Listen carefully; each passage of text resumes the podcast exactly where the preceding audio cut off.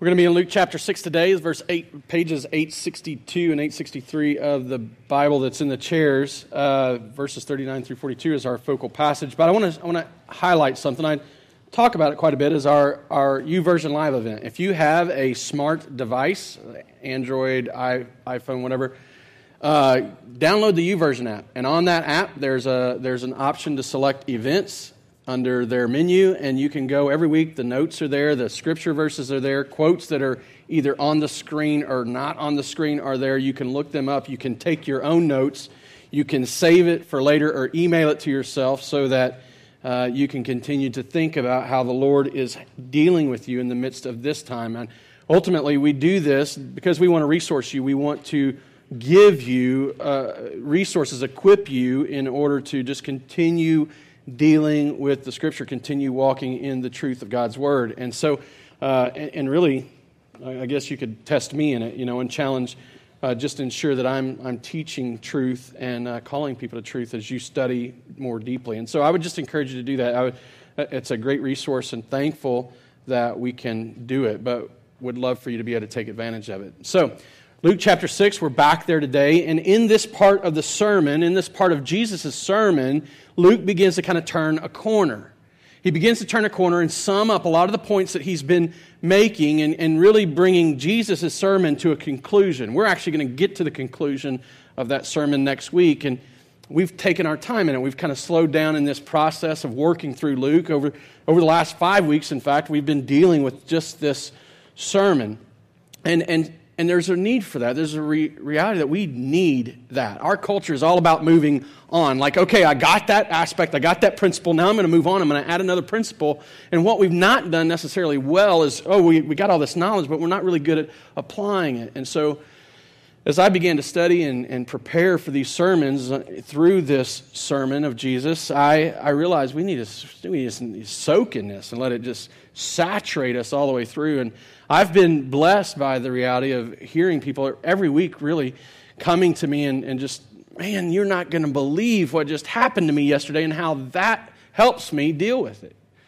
Or this, I'm in the middle of this situation and circumstance in my life, and now I, I have a better understanding of what I need to do, how I need to respond. And, and, and it's been exciting to me to see that the words that Jesus spoke 2,000 years ago are just as relevant today as they were then. It's, it's powerful. It's a powerful reminder that, that we aren't just wasting our time as we take our time and work through this. This has really blown up my life. It's challenged me in a number of areas um, and encouraged me in a number of areas, but, but ultimately helped me look more at Jesus and what he's done. And I hope it's done the same for you. But today, kind of as we turn that corner, Jesus gets practical on us. It's not that he hasn't had practical information for us already, but he gets more practical as he helps us see how we become these people he's called us to be. In fact, if you go back through this sermon that he preached, he's telling us over and over and over to do something.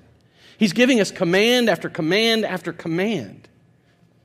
And now he kind of helps us see, he helps us kind of begin to build a, foundation or a framework with which, by, by which we will be able to ultimately actually accomplish these commands and, and be these people that He's called us to be. And so that's what we're really going to be dealing with today as we read verses 39 and study from verses 39 through 42. Read along or follow along with me.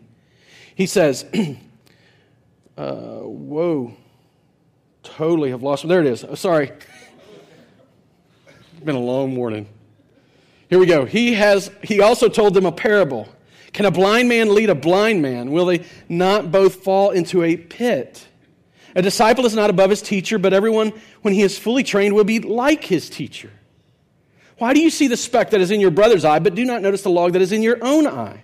How can you say to your brother, Brother, let me take the speck out of your the, the speck that is in your eye, when you yourself do not see the log that is in your own eye? You hypocrite. First take the log out of your own eye and then you will see clearly to take the speck out, or take out the speck that is in your brother's eye. So Jesus asks four questions, and, and it's two pairs, really. It's two pairs of questions that gives us two parables that give us two very practical teachings about how we are to fulfill or how we are going to be able to fulfill all that he has been calling us to through this sermon. They kind of give us a humorous perspective, kind of a, a, a hyperbolic perspective of, of what he's doing. Uh, for example, I came across a, an illustration earlier in the week as I was studying. I came across this illustration that paints a picture or sketches a picture of what it looks like to have a log in your eye when your brother has a speck in his eye. And it, it, it's, it's, it actually is kind of humorous. Jesus actually has a sense of humor. He doesn't mind us laughing a little bit, but his intention is not simply to make light of the situation. His intention is to help us begin to see how absolutely absurd we can be at times. To see just how illogical the logic of the world can be. To see how unwise the wisdom of the world can be. He's really challenging us. He's already been giving us these countercultural commands, giving us this counterintuitive way of life to live by. And now he's challenging us to help us see if we're going to accomplish all that he's commanded us we're, we're, we're going to have to have his advice. We're going to have to have his help. And here's, here's the thing if we don't know what we're talking about, if, if you don't know what I'm calling you to, then, then today's sermon is really going to fall on, on deaf ears. It's going to fall before blind eyes, maybe is a better way to say it. Being so we have to do some review because many of you have not been through these passages. So just flip back to, to the beginning of this sermon. It begins in chapter 6, verse 20. Flip back in your Bible. Just, just begin to look at what he does, what he calls us to. In, in, verses 20 through 26, he begins to tell us that we're blessed if we do one thing and, and woe and warned if we do another thing. If, if, if, our way of life is one way, then, then we can count ourselves blessed. If, if our way of life is another way, then we better be warned. We better open our eyes. We better pay attention. There is stark warning. But, but in, these, in these blessings and in these woes, there's a real central theme that he calls us to. Ultimately, he calls us to love God first. This is the command that he's given. This is the most important command when he was tested. This is the most important command. Love the Lord your God with all your heart, mind, soul, and body. To love the Lord your God with your whole being. That's what he's calling us to. He's saying, set aside the pursuits of life, the pursuits of this world, popularity and happiness and comfort and, and, and, and uh, wealth. Set these things aside. It's not bad to have them. It's not bad if you gain them along the way. It's not bad if you ultimately make some money and, or, or ultimately are liked by people. But he warns those people whose lives are driven by this priority if your priority is, is not loving God, but rather being loved by man, you're in danger. But who of us, how in the world do we love God first?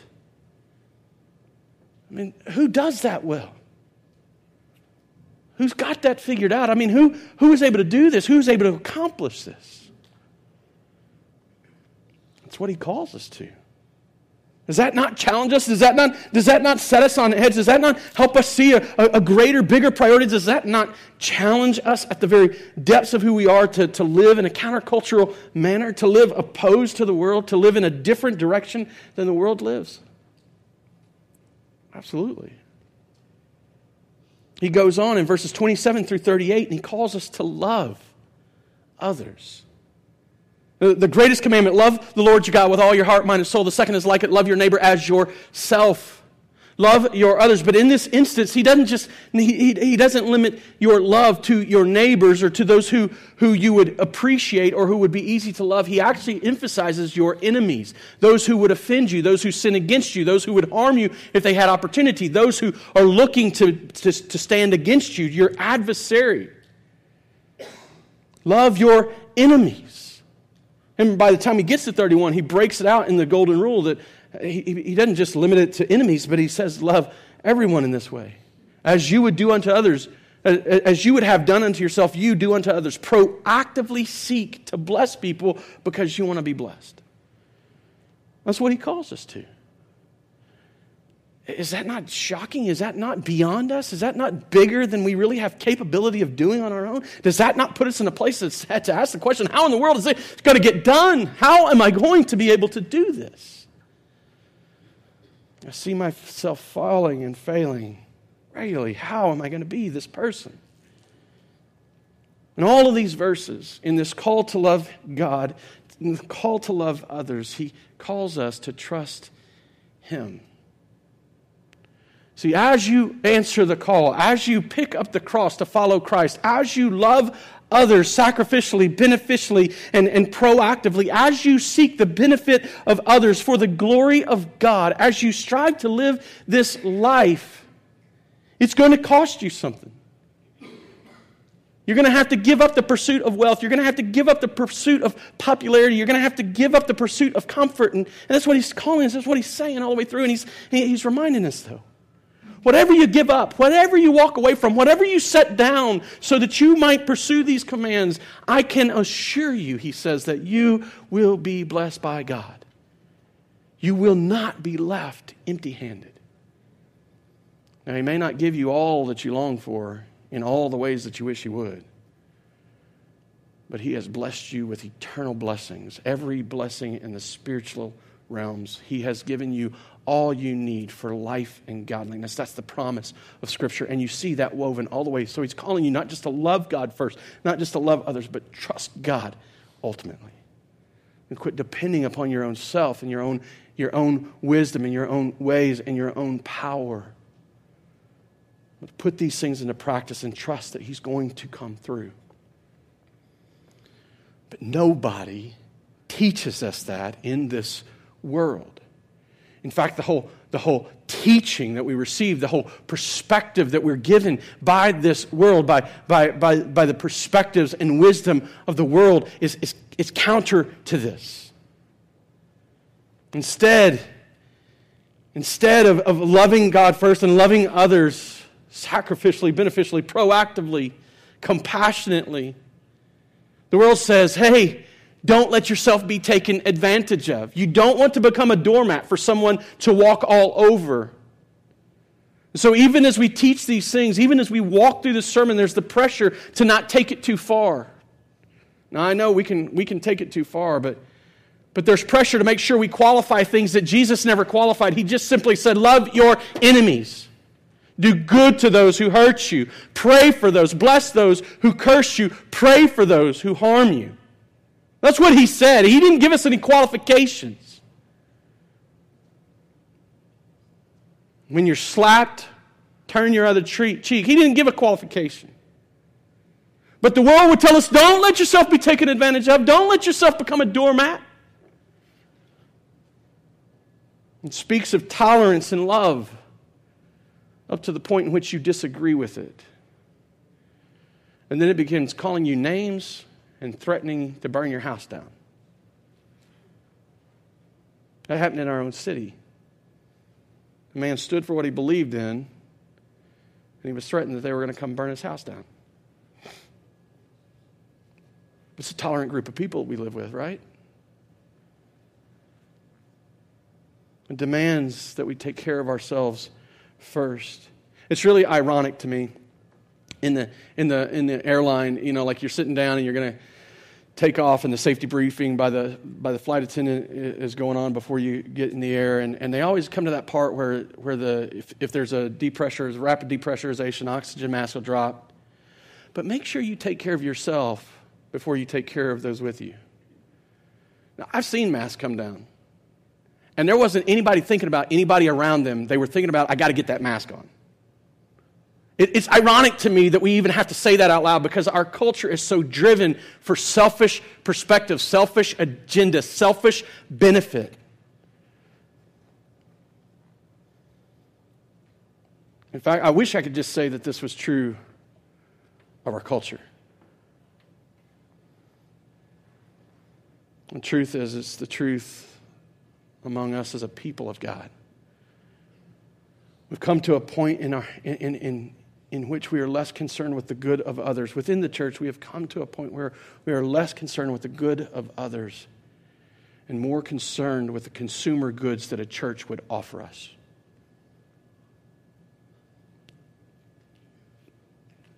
Tell me that's not the way we're taught to go and seek out whether we're going to join a church or not, is what they have to offer us. Not how you can be involved in the mission, not how you can be a part of what God is doing, not, not following the right leadership or not but are they going to give me what I want?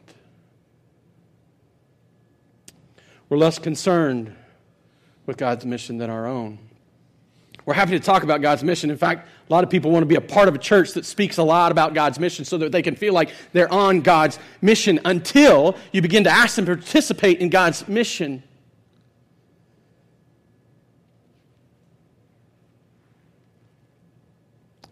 And then, man, I, I, I can't give too much time to this. I can't give too much money to this. I can't give too much energy because I got other things that got to be done. Like we're always trying to figure out how, how we keep our 90 and give God just that 10. You know, oh, well, I gave my 10 and check my box. Keep my 90.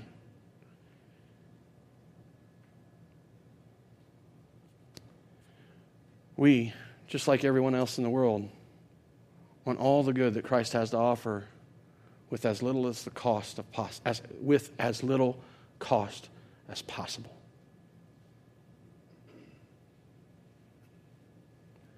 I wish that I could say that that was about the church at large. But the statistics hold true within our own church. Jesus has not called us to some pacifist position, but to be so passionately pursuing the good of others and the glory of His name that our life has to take on a radically new direction and a radically new purpose. We call people to come and be involved. We're, we're, we're petitioning, begging, if you will, to just get involved with kids' ministry. It happens about once every two months. It's our children for crying out loud. Why aren't, why aren't people knocking down the doors to go serve our children to make sure they hear about Jesus? They're not even our enemies. Those aren't even the difficult ones to love. Those aren't the hard ones to deal with.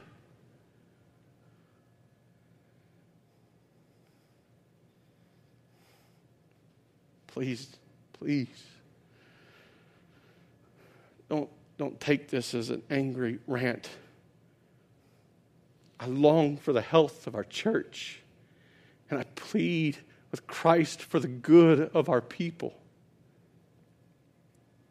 But until we quit living like everyone else in the world, pursuing our selfish agendas and desiring our life first, and not loving our enemy, and not loving those who Christ has given us to love, not sacrificially giving up ourselves, dying to our selfishness,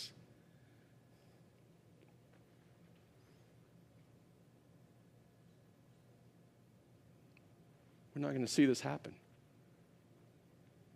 We are not going to see the, the sermon that Christ proclaimed and the commands he called us to obey fulfilled so long as we don't put him first. And don't put his desires and don't,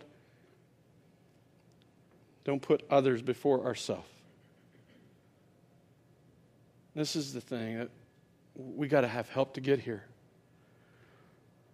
This has been the story. Just, just to believe you of any issue that this is just our people. This has been the story since the church was birthed, even in the culture that Jesus was preaching in, the culture that he was speaking to. It was an absolute virtue. It was taught by the religious leaders of the day. For I mean, essentially, the pastors of the day were going out teaching people to love your neighbor and, and it's okay, hate your enemy.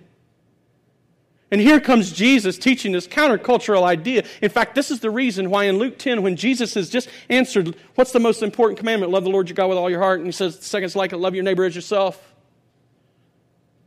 The scribe stands up, the lawman stands up, and he wants to justify himself. Well, he says, Who's my neighbor?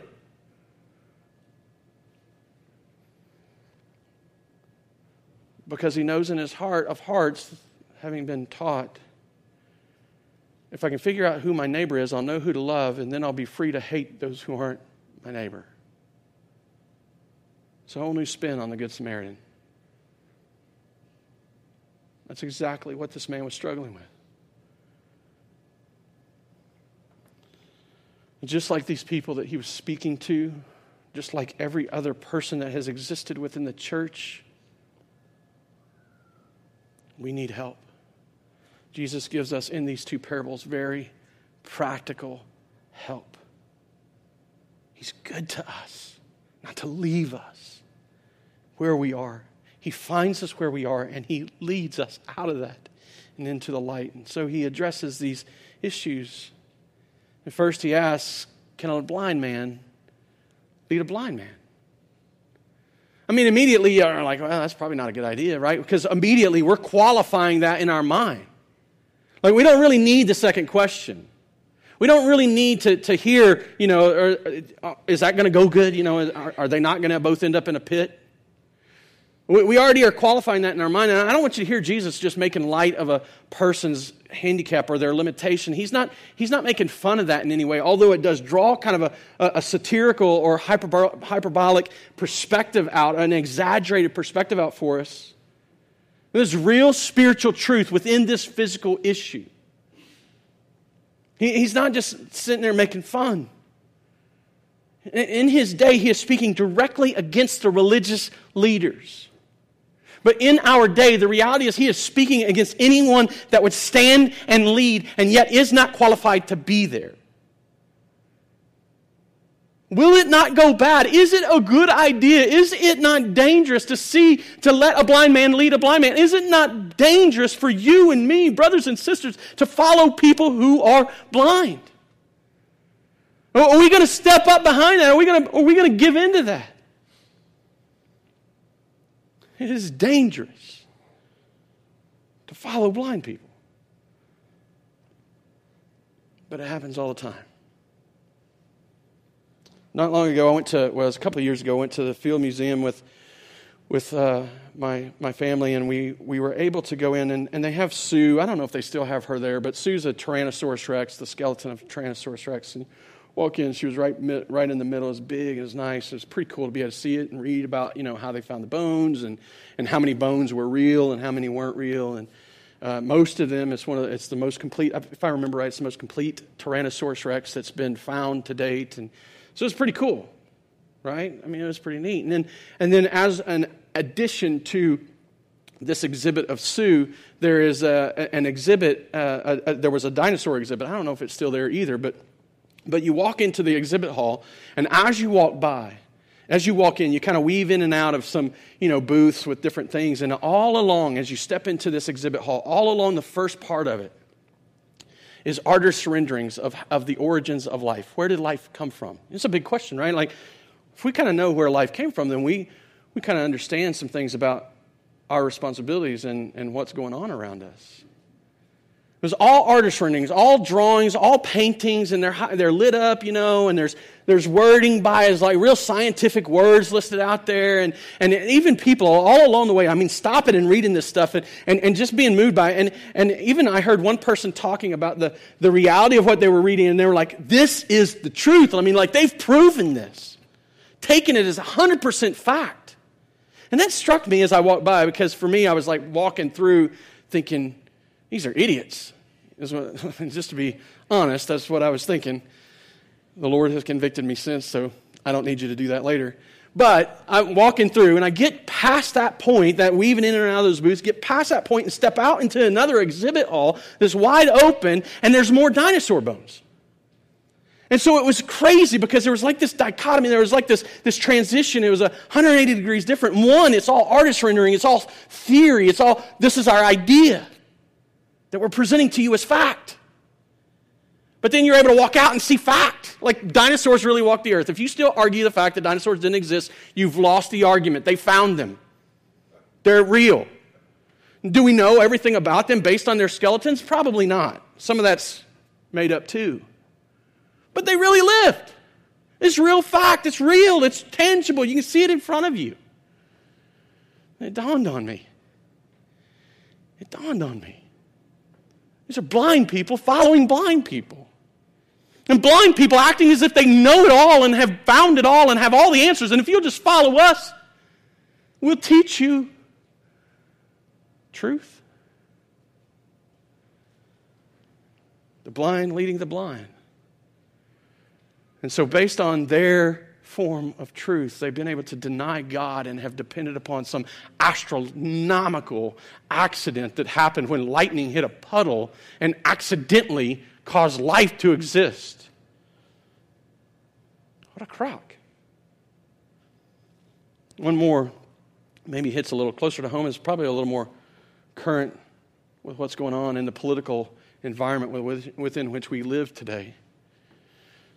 Maybe, maybe this, this election cycle, more than any other, has demonstrated to us that our hope is not in who's going to sit in the White House. You get it? It's not, I don't care if Trump wins or Hillary or Bernie for that matter. If she gets arrested, I don't know what's going to happen with her, but that's, they are not the answer to our problems.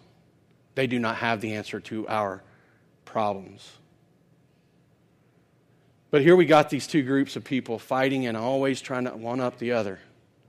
And on one side of the argument, you have these people who, because of all the mass shootings and mass killings that have happened in the last year, they're like, oh, gun control. We gotta, we gotta control guns. If we can control guns, we'll save lives. Oh, by the way, we should make sure ladies have the right to choose whether they abort their baby or not. Now, hear me say this I'm not trying to come down on you if you have walked through that, and there is grace, there is restoration. But do you see how inconsistent that perspective is? We want to save lives, but we're, but we're promoting the death of untold numbers of unborn babies.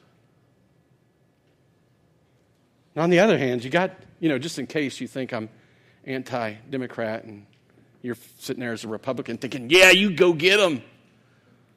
Uh, you Republicans are just as jacked up as the Democrats are. Because while you're saying I'm promoting life and I'm against abortion and I'm not going to I'm not going to vote for anybody, this is my issue. You stand there and you fight for your rights to own a gun because if somebody comes against you, they're getting theirs. What did Jesus say to do with our enemies? Oh, gosh. Neither side has the answer. These are the blind leading the blind. Do not be deceived. Quit buying in to the rhetoric and the false logic and the empty wisdom. You will run off a cliff. It is leading you to destruction. And Jesus, He's good enough, He's gracious enough, He's loving enough that He calls us to something more. Gives us very practical advice follow the right leader.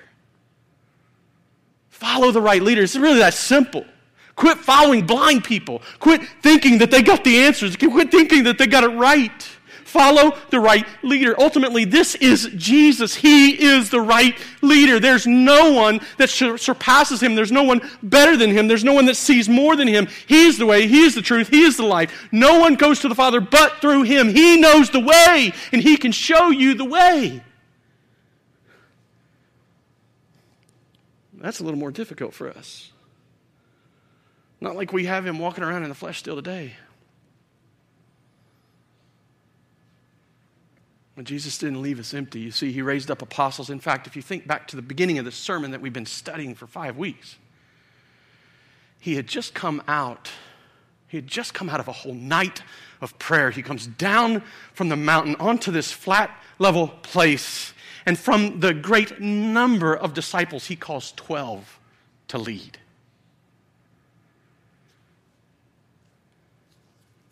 You see, he raised up leaders. And then you follow that pattern through the New Testament, and you see those leaders raise up leaders. And in fact, all the way through, they show us what kind of people we should be following even today. So I just want to hopefully equip you, educate you on knowing the right leader so that you can follow the right leader. First, I would call you to look for Jesus' character. Look for Jesus' character. Look for people who would love like Christ. Look for people who are not caught up in the, in the pursuits of the rest of the world. Look for people who are, are, are you're seeing these commands lived out in. Or, another place to look is Paul established, Peter established qualifications for us by which to look for 1 Timothy 3 1 through 13, first, or I'm sorry, Titus 1 5 through 9, 1 Peter 5 1 through 4. Every one of these passages help you see, they paint a picture of what a leader in the church should look like. And it heavily, heavily favors their character what the person's like, the maturity, the spiritual maturity of the person. In his book, uh, Redefining Leadership, Joseph Stowell, it's a, it's a leadership book I just finished reading not long ago, very, very good, writes Character drives the process of successful leadership.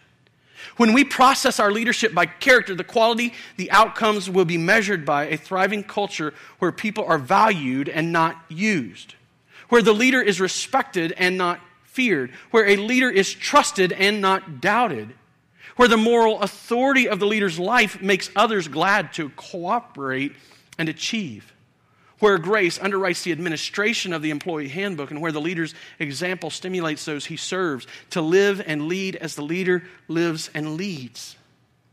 A leader who is chosen to lead by character motivates a community of followers who gladly embrace the mission of the enterprise and who are happily motivated to deliver quality outcomes. This is radically different than what you would hear in, in, a, in a corporate setting. It's not that they deny character. But when we do reviews inside of a corporate setting, we're looking at competence, we're looking at results, we're looking for outcomes. And what ends up happening is a person delivers and we promote them to the next level of leadership and they deliver and there's these outcomes and they, they, they deliver and there's these outcomes. And we do that to the point that they can no longer deliver and then we're like, you suck. You're terrible. And then you fire them because they can't do what they need to do. Because we're not looking at a person's character, we're promoting them based on their competence to the point that they got no competence. You know why so many evangelicals are having trouble with Trump? Probably extremely competent. But who is that man? I mean, who is he really? His character stinks.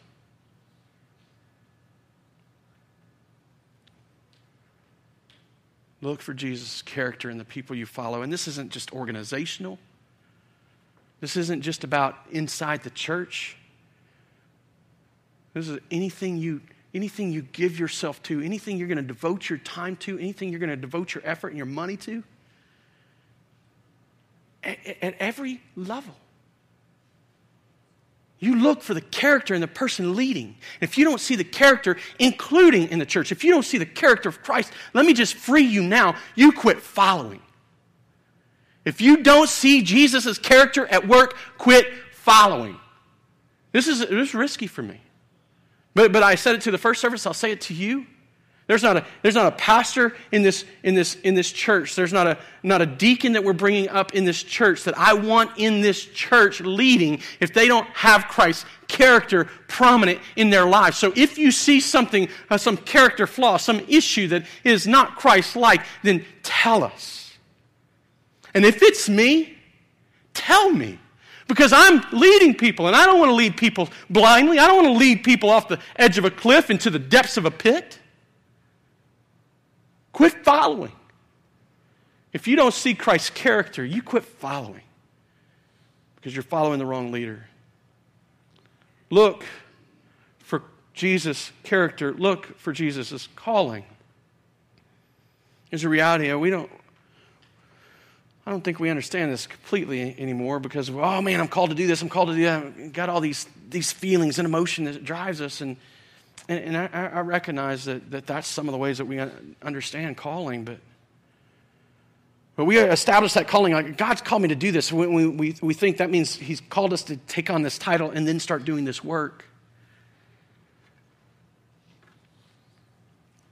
But if He's called us to do something, we can't help but do it. There's an inner, eh, eh, there's an inner drive just to do it regardless of whether we're uh, uh, receiving credit for it or not.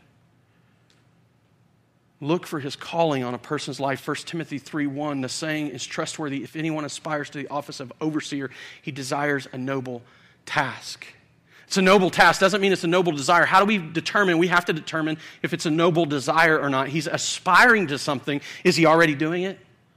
Or is he demanding he's an elder and overseer and you better give him the title or else he's going to leave your church? No. If you're not already acting like an elder, you're not called to be an elder. When you grow up, men, when you grow up and you start acting like an elder and you're able to teach and handle the word of God and you have a character that looks like Christ, that's when we'll know, that's when we'll be able to affirm that, yep, God called you to be an elder. God called me to plant the church. You know how I know He called me to plant the church? You're here. Like I could tell you, oh, God called me to plant the church. Happens all the time. People walk in. I think it's because of the Acts 29 network as our association with. We, the, the, guys that walking in. I'm a, I'm a, I'm a church planter. You're, you're planting a church? You're, like you're, you're already going? No, no, God called me to plant the church. Well, who are you sharing Jesus with? Oh, I'm, I'm, I'll do that. How are you helping the mission now? How, who are you serving? Who are you teaching? Who are you handling the word in front of? Well, that, that I'll do that when how do you know God called you to it then? Oh, you, you, you long for it. Well, let's walk together for a while. We'll, we'll affirm that calling. 1 Peter 5 2, another place, Peter deals with this. Shepherd the flock of God that is among you, exercising oversight, not under compulsion, but willingly. That inner drive, that inner commitment to, to serve and love people like you have been loved. You look for Jesus' calling on them. If, if God has called them to it, they will be doing it. It won't just be hearsay. It won't just be something I'm going to get around to when and if somebody recognizes it in me first. You won't help but be able to do it because that call is too strong. So we look for his character, we look for his calling, and we look for Jesus like competence. Oh, there's the competence. See, we're not against competence. We're not against a guy being able to, or, or even a, a lady being able to do what she's supposed to do. Oh, we need competence, it's important. But who sets the standard on, and what's the competence? Well, at least in the church, and I think even in the family. 1 Timothy 3 2, Titus 1 9, both call us to be able to teach. We have to be able to teach. 2 Timothy 2:15 is the last letter that Paul ever wrote, probably in his mind some of the most important words he was going to ever write. He says to Timothy, Do your best to present yourself to God as one approved, a worker who has no need to be ashamed, rightly handling the word of truth. You have to be able to interpret and teach the scripture. 2 Timothy 4, 1 through 2, at the end of this letter, he says, I charge you in the presence of God and Christ Jesus. That's a big call. I mean, that's like a big deal, right? I, I'm standing in the presence of God and Jesus Christ, and I'm going to charge you with this. Preach the word. Don't follow someone that's always twisting it and teaching it in error. 1 Timothy 3 4 one final competence that I think the scripture calls us to, especially in the church. He must manage his own household well. If you can't lead in your house, you can't lead in the church. If a person doesn't have this kind of character, if the person doesn't have this kind of calling, if the person doesn't have this kind of, of uh, uh, competency, then they're blind. And if you follow them, you're going to run off a cliff into the depths of a pit and be destroyed with them. In fact, husbands, I think there's a special deal. I, I, we just need to deal with this right here. Husbands and fathers. Ephesians 5 love your wife like Christ loved the church. And then he goes on to say, washing her with the water of his word even in your home. This is your responsibility, God's call on you. If you want your wife to easily follow and submit as she's been called, you stand up and lead with character and calling and competency, handling the word rightly. This is what he's called us to. Don't follow blind people. Blind people don't lead other people. This is what he's this is what he's practical advice. If we're going to see his mission accomplished and we can't follow the wrong leader, we're going to accomplish the wrong mission. But then he moves on to the second set of questions. Why would you try to take a speck out of someone else's eye? Well, you got this big log sticking out of yours. Again, it's hyperbolic, it's, it's exaggerated. The word speck would, would refer to an irritant in the, in the Septuagint, the Greek translation of the Old Testament, the Septuagint. It, it's the same word. The, the dove came back carrying a, carrying a branch. You know, that's how we would, how we would picture it, an olive branch. Well, it's the same exact word used here. So, so it's not a speck of dust, like it's, imperce- it's imperceptible but it's an irritant, but not nearly. It's obviously on a much smaller scale than the log sticking out of the other person's eye. But even log doesn't do this term justice. This is the center beam of a house, the one in which all the roof joists kind of rest on in the middle. Like this is the this is the most important beam in the roof. It cracks and falls. It can't hold the weight. Then it's beginning. It's not that the others aren't important, but this is the, the base of it. This is this is the where the pressure exists. You got this big beam sticking out of your eye. You can't even get close because you're knocking people over with it all the time. You see the humor. But you're all worried. I mean, you're all worried. Like, I got this big log. I got, you got a little speck in your eye. Let me help you with that. You idiots. That's, sorry, God's convicted me on that. You don't have to remind me. That's what I, that's what I thought in that, in the museum. I wasn't saying that to you. They got this big old problem and they're like sitting around saying they got answers for people. What are you thinking? What Jesus says is maybe even harsher. You hypocrites. You hypocrites. You're all worried about somebody's little bitty issue while you're totally blind, totally ignorant, or purposefully ignoring your great problem. Again, very practical advice. Don't be a hypocrite. It's pretty plain. It's pretty uh, it's right out there. Don't be this. Don't be a hypocrite. Well, how do we keep from that? I think first we confess before assess or strive to assist. Like we're all about looking at everybody else's problems. Like you'll know a hypocrite when they're always telling you about all the other issues in somebody's life, but they'll never confess that they have their own. You know anybody like that? Are you somebody like that?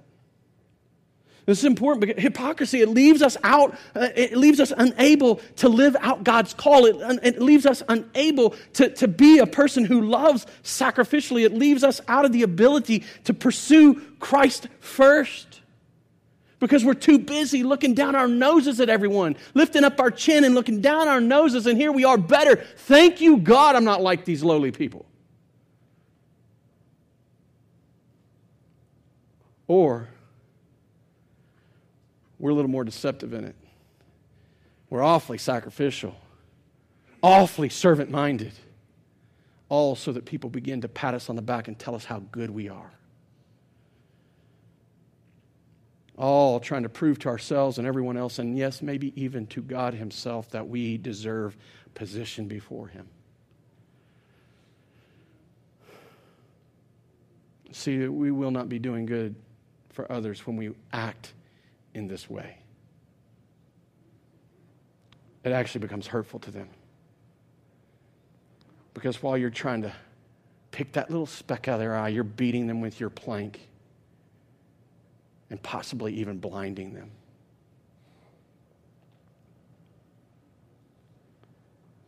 I'm struggling with this and I continue to believe it more and more, but the further I go in my Christianity, the further I mature in my walk in faith, I come to realize the greatest sinner I know is me.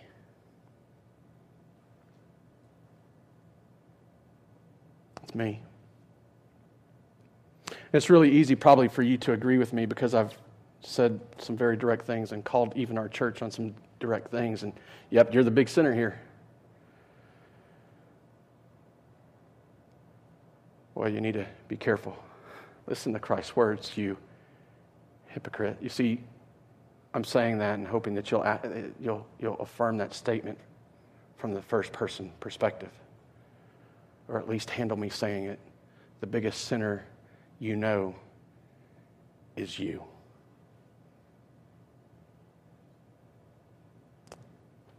It's not an assumption, it's something I'm seeing in Scripture more and more, and I think even Paul understood it. He's writing to Timothy, and he's helping Timothy see how he's going to establish the church in Ephesus. And just before he gets to the qualifications for an elder, he deals with Timothy. He's talking to him about who he is, who, who, who Paul is, and he says the saying is trustworthy and deserving of full acceptance that Christ Jesus came into the world to save sinners, of whom I am the foremost.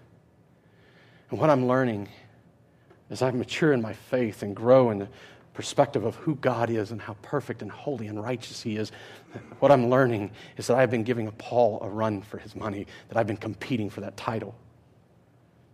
I don't like to admit it. It's not like I, I want to stand up here and be proud of my sin. Don't misunderstand. Well, that's why, even as I come challenging you, I'm not standing up here in a place that says, Oh, now I figured it out. You better do what I say. I'm standing here as this, this person who recognizes I am the worst of the worst in this room. I am the greatest sinner I know.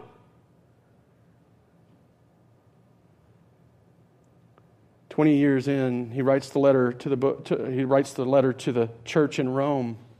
By this time, you'd think he'd have it figured out, right? I mean, come on. He's been planting churches. He's been writing scripture. You'd think he'd have it figured out, but he says, Romans 7 24, wretched man that I am. 20 years in, he's still a wretch.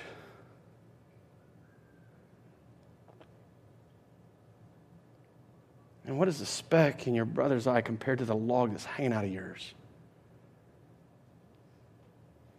Our greatest problem that needs solving is not the sin of those around us, but the sin that resides within us. Oh man, we're all about assessing other people, all about standing out to assist other people without really dealing with the issue that's killing us. Spurgeon, commenting on hypocrisy, says, Your Maker says, Thou shalt love me with all thine heart it is no use for you to point your finger across the street at a minister whose life is inconsistent, or at a deacon who is unholy, or a member of the church who does not live up to his profession.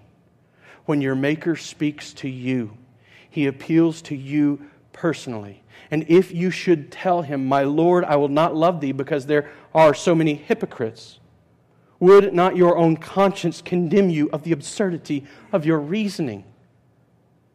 The inconsistency of fallen thought, the, the absurdity of fallen wisdom.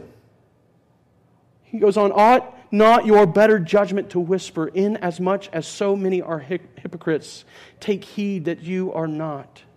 And if there be so many pretenders who injure the Lord's cause by their lying and pretension, so much the more reason why you should have the real thing and help to make the church sound and honest.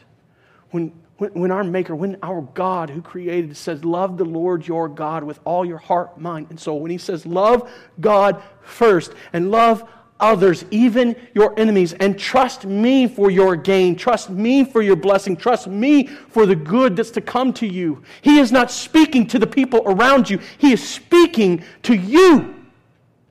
Each and every one of you and me. This is, he, He's not telling this to me for you.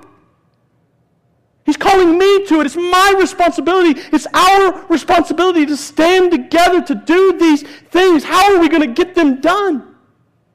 We're going to follow the right leader and then we're not going to be hypocrites. Well, how are we going to keep from being hypocrites? We're going to look at that log in our eye and we're going to strive to see it picked out and put away. How are we going to do that? Man, look at the, look at the majesty Look at the beauty, look at the realness, look at the bigness, look at the holiness, look at the perfection, look at the grace, look at the mercy, look at the love of this eternal God who has always been the same and never changes. And you stand there in front of Him for just a second.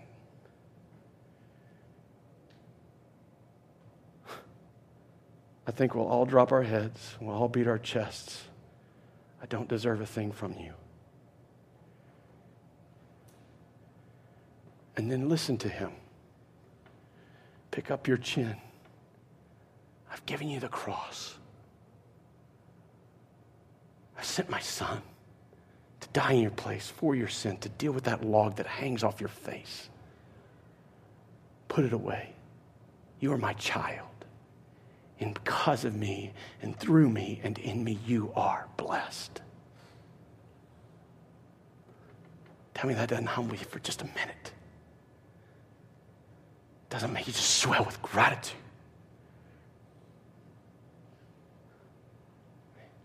See, the beauty of this is, is that we don't have to live as these worms who are the worst of sinners. Because in Christ, as Paul goes on in Romans 4 or Romans 7, what a wretched man I am. Who will deal with this body of sin? Christ Jesus our Lord. There is hope. So, yes, we need to follow the right leader. And if you recognize you're following the wrong leader, you quit following them now so that you can find the right leader. And you strive hard against hypocrisy by walking humbly in light of the cross. Let me just, in closing, encourage you with the promise that's wrapped up in this, just like every other point and place in this teaching, there is assurance and there is warning. Following blind men will lead you off a cliff. If you are trusting in blind people, if you are trusting in worldly wisdom, if you are pursuing worldly things, you are following the wrong leader.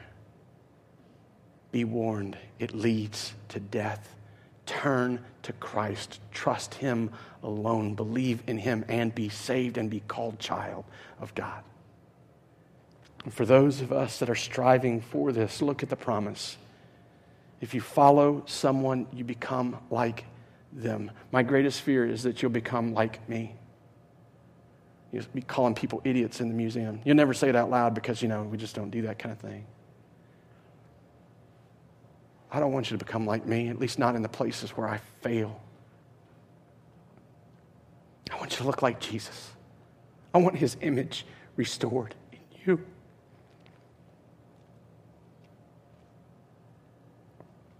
I want his testimony to shine out of this church so brightly that we won't be counting people to make ourselves feel good but that will be welcoming people in because they will be enjoying the benefit and blessing of the beauty of our Creator who chose to be our Savior. You see, because the benefit doesn't end in getting to look like our teacher.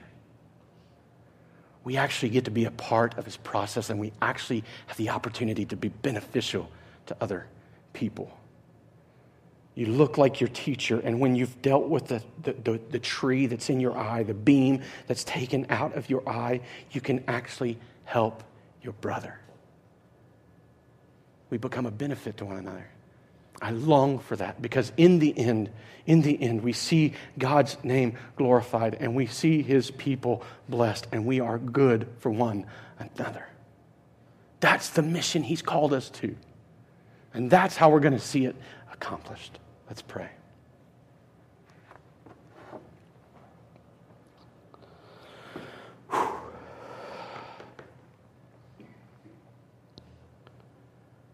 Father, oh, we need you. We need you to wrestle with us in our rebellion. We need the grace of the tension that your Spirit convicts us with. Help us to follow the right leaders. Help us to not walk in hypocrisy, but rather to be humble.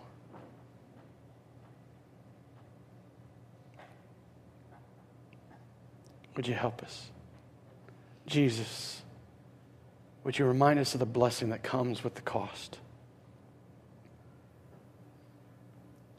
Would you go ahead of us, Spirit? Would you convict us of our sin that we might walk in repentance? We need you. We ask these things in Jesus' name. Amen.